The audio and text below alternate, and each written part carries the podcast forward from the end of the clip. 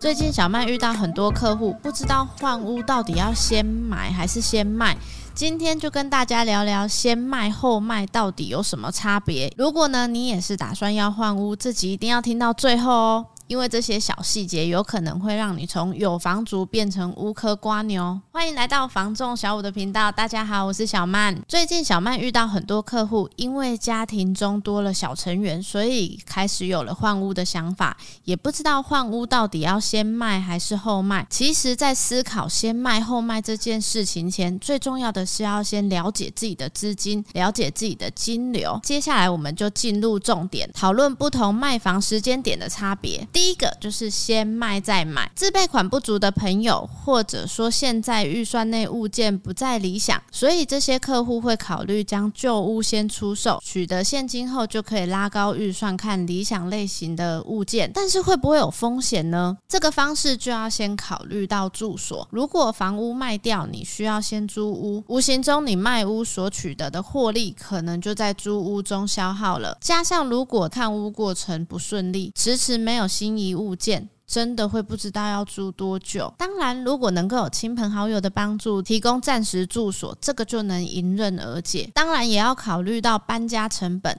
在这个先卖再卖的过程中，就要搬两次家，钱可能是小事，但是搬家也是相当耗费时间和体力。有些朋友会提到售后回租，不过这个方式并不是每个新买方都愿意。因为在这过程中，新买方没有地方住，还是有房贷，加上呢，不知道什么时候买到心仪的物件，在没有时间保证下，新买方就不可能接受。最后，如果你是短期买卖，有获利情形下要办理重购退税，就要注意重购退税的时效。只有两年间隔，必须注意到时间，可能卖屋同时就要开始锁定物件，而这种方式就怕先卖屋取得的现金，因为迟迟没有心仪物件时，在这段空窗期租屋，可能相较你之前的房贷多，而不断消耗掉你的资金。如果是先买再卖，至少卖屋流程前付的是自己的房贷，再怎么付也是自己的，租屋付的就是别人的，也要小心这段空窗期让你把资产消。消耗而买不回来。第二就是先买再卖。对于自备款足够或是只锁定自备款预算内的物件的朋友，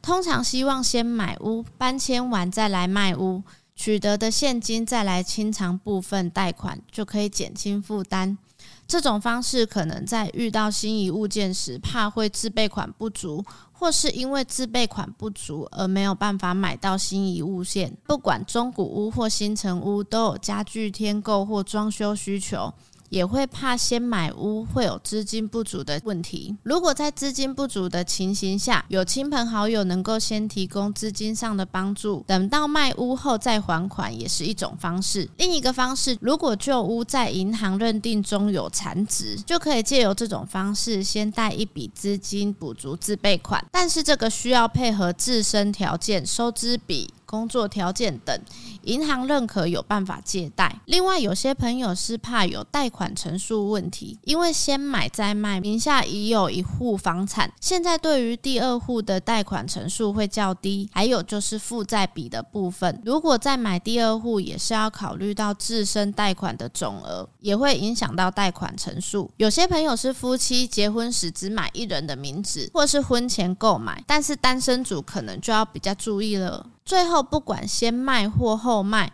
短期买卖有获利的情形下，需要缴纳房地合一税，就有重购退税的时效。所以在买屋同时，可能也要先做好卖屋的功课。这个方式可能会影响到你的自备款，需要多拿一些出来，也有风险。如果没有在两年内完成卖屋，就没办法重购退税，就必须多缴一些税金了。第三，买卖同步，有些朋友确定资金不足，卖屋后。取得的现金就是买屋的资自备款，所以边看屋边卖屋，这样要注意哪些部分呢？因为没有办法确定是先买到或先卖出，所以可能会有资金没有办法衔接的情形。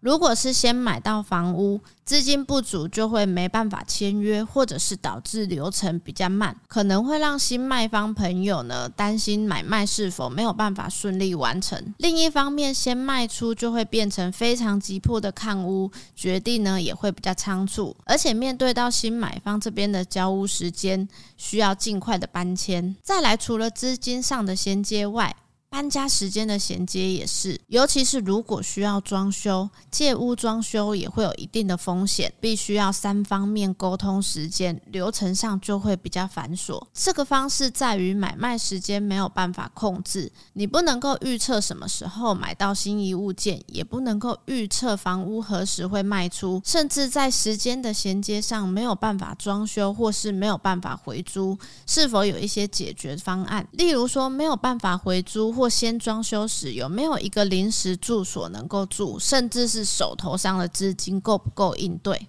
最后，不管镜头前的朋友换屋时如何做选择，重要的是清楚自己的资金。资金不单单只是购屋的自备款那么简单，还有搬家的成本、装修的成本，甚至衔接起是否要先租屋。租屋也是一笔开销，只要把这些提前做准备，无论换屋是先卖或先买，没有一定，